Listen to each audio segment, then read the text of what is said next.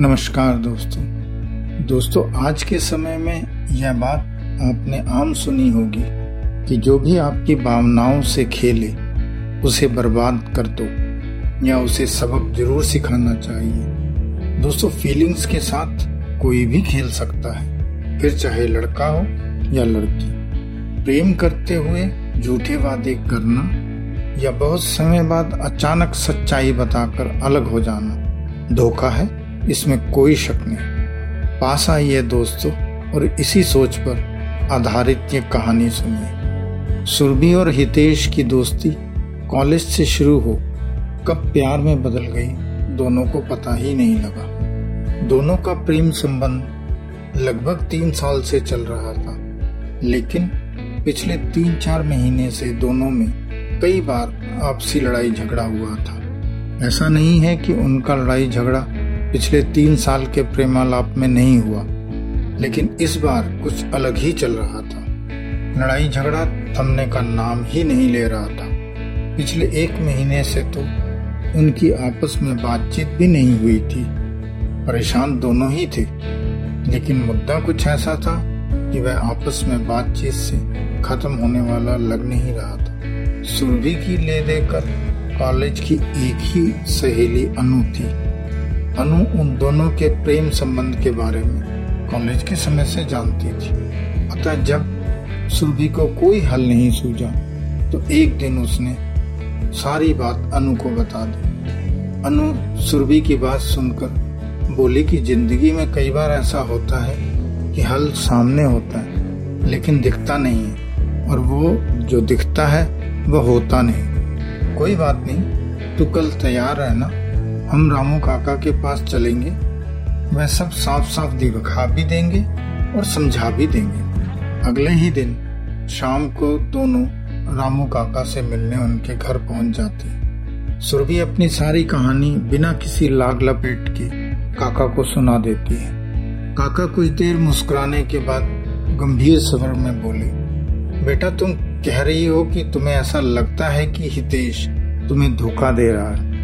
अगर ऐसा होता तो वह तुम्हें बात क्यों बताता? जब वह अपने व्यवहार के बारे में, या अपने बारे में सब बताता रहता था, तब तुमने उसे कुछ खास कहा नहीं, और अब तुम उन्हीं बातों पर उसकी टांग खींच रही हो, या उस पर शक कर रही हो। ये बात तो बहुत गलत है। अगर वह धोखा देने वाला होता तो तुम्हें अपनी सोच, व्यवहार और आदत के बारे में नहीं बताता। हाँ तुम ये भी कह सकती हो या सोचती होगी कि उसने यह बातें बताई नहीं। मैंने उससे उगलवाई हैं। क्यों? सही बात है ना?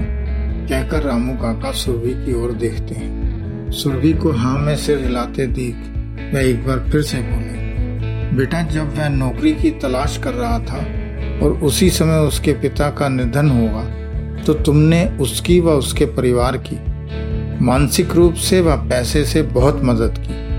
और उसने भी जब नौकरी लगी तो सारे पैसे लौटा दिए। और जब तुम पारिवारिक क्लेश और ऑफ़िस के पॉलिटिक्स से जूझ रही थी तो उसने भी तुम्हारी हर तरह से मदद की और तुम्हारे गुस्से व खींच को हँसते हँसते झेला।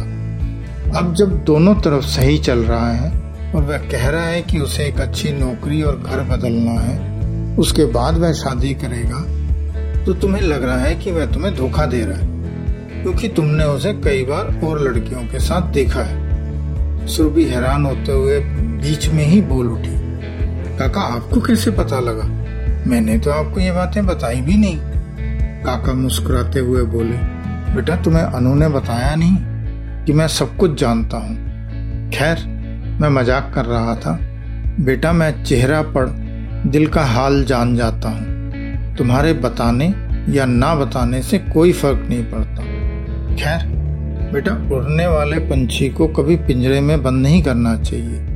प्रेमी और प्रेमिका या पति और पत्नी का प्रेम उड़ता पंछी है, जो आसमान की हर ऊंचाई को छू सकता है, और प्रेम या संबंध का हक जमाना पिंजरे के समान है। अब तुम ही फैसला करो कि तुम्हें प्रेमी चाहिए या सीखा सिखाया जानवर चाहिए।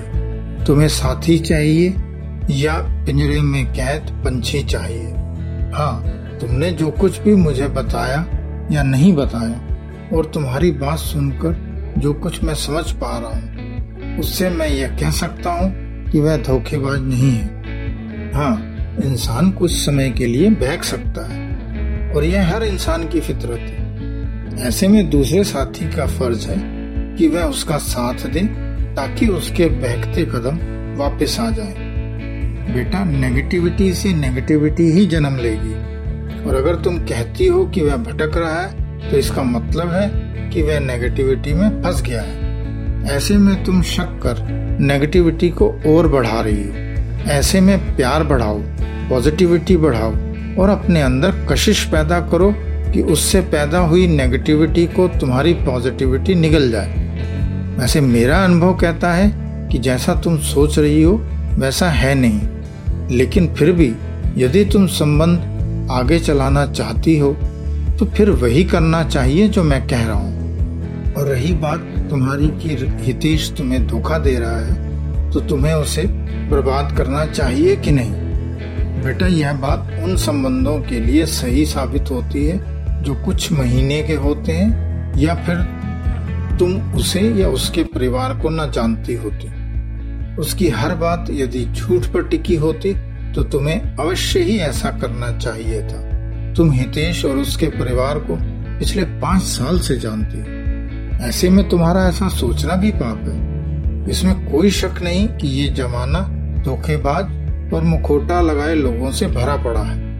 और ऐसे लोगों को अवश्य ही सबक सिखाना चाहिए। इसीलिए तो मैं हर किसी को कहता हूँ कि ज़िंदगी भर के संबंध बनाने से पहले प्रेम संबंध को कम से कम चार पाँच साल अवश्य देने चाहिए और आँख और कान खुले रखने चाहिए। प्रेम संबंध में हर समय दिल की नहीं कभी कभी दिमाग की बात भी सुननी चाहिए। यह सुन सुरभि उठकर काका के पैर छूकर बोली, काका, धन्यवाद, मुझे सब समझ में आ गया। अच्छा अब मैं चलती हूँ, कहकर वह खुशी खुशी अनु के साथ बाहर की ओर चल देती।